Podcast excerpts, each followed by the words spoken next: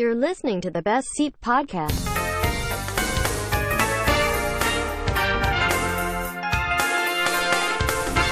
วัสดีครับขอต้อนรับเข้าสู่ The Best Seat Podcast คุณอยู่กับผมเฟรมเจสลิดครับ เมื่อ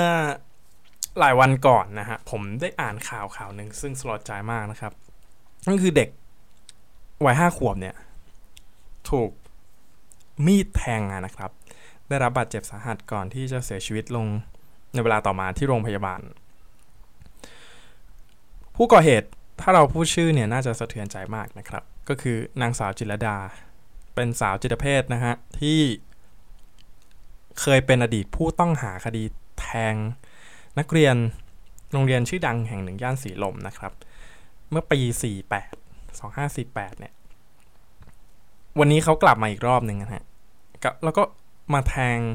เด็กหญิงวัยห้าขวบซ้ำ คราวนี้ถึงขั้นเสียชีวิตเลยนะครับ วันนี้ผมเลยย้อนรอยครับ อยากจะย้อนรอยคดีดังเมื่อปี 48 เอามาเล่ากัน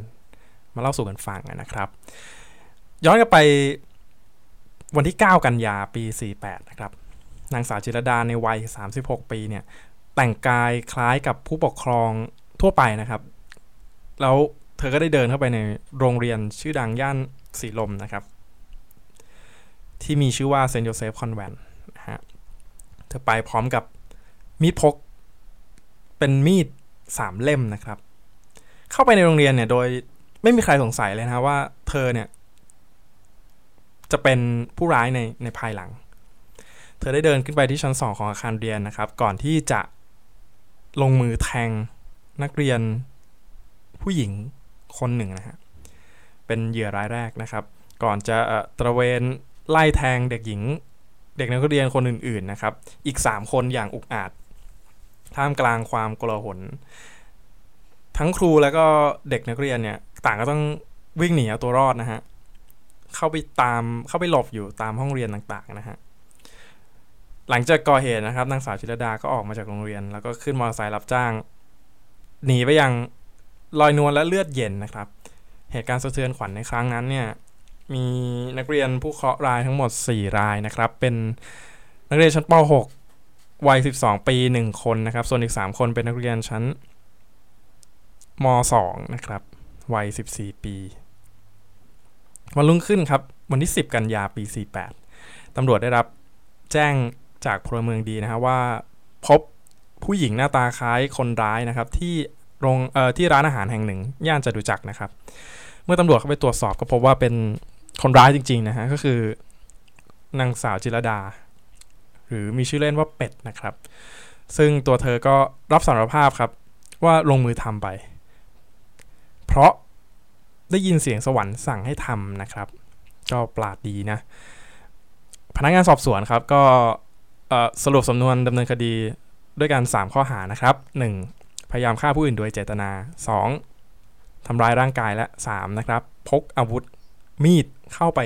ในที่สาธารณะ แต่ว่าจากการตรวจสอบนะครับ พบว่ามีประวัติรักษาการทางจิตนะครับ นานนับ 10 ปี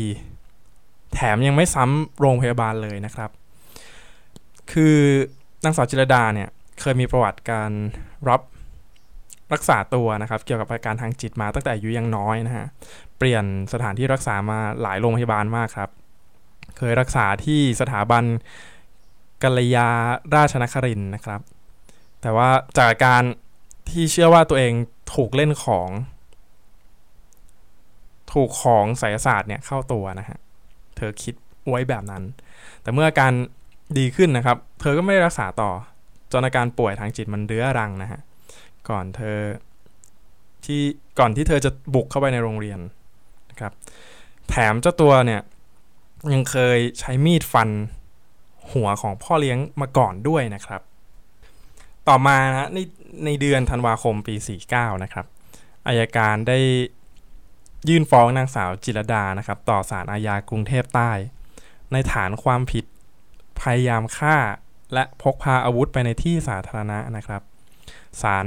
ก็รับคำฟ้องครับ และออกหมายขัง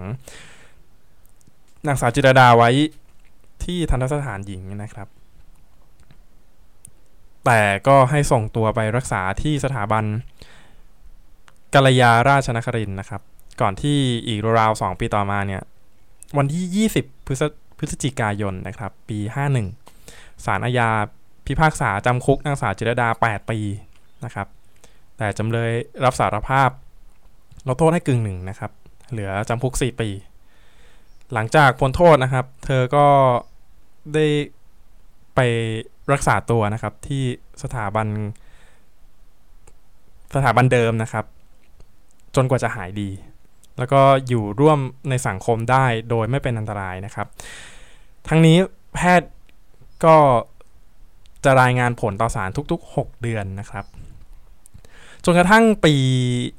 2556 นะครับ มีการแชร์ภาพของนางสาวจิรดาเนี่ยในโลกออนไลน์อีกครั้งหนึ่ง โดยข้อความระบุว่า ให้ระวังนางสาวจิรดา ซึ่งขณะนี้ออกจากสถาบันกัลยาราชนครินแล้ว และยังมีผู้พบเห็นนะครับว่าเธอก็ยังมาป้วนเปี้ยนอยู่แถวโรงเรียนเดิมที่เธอเคยก่อเหตุ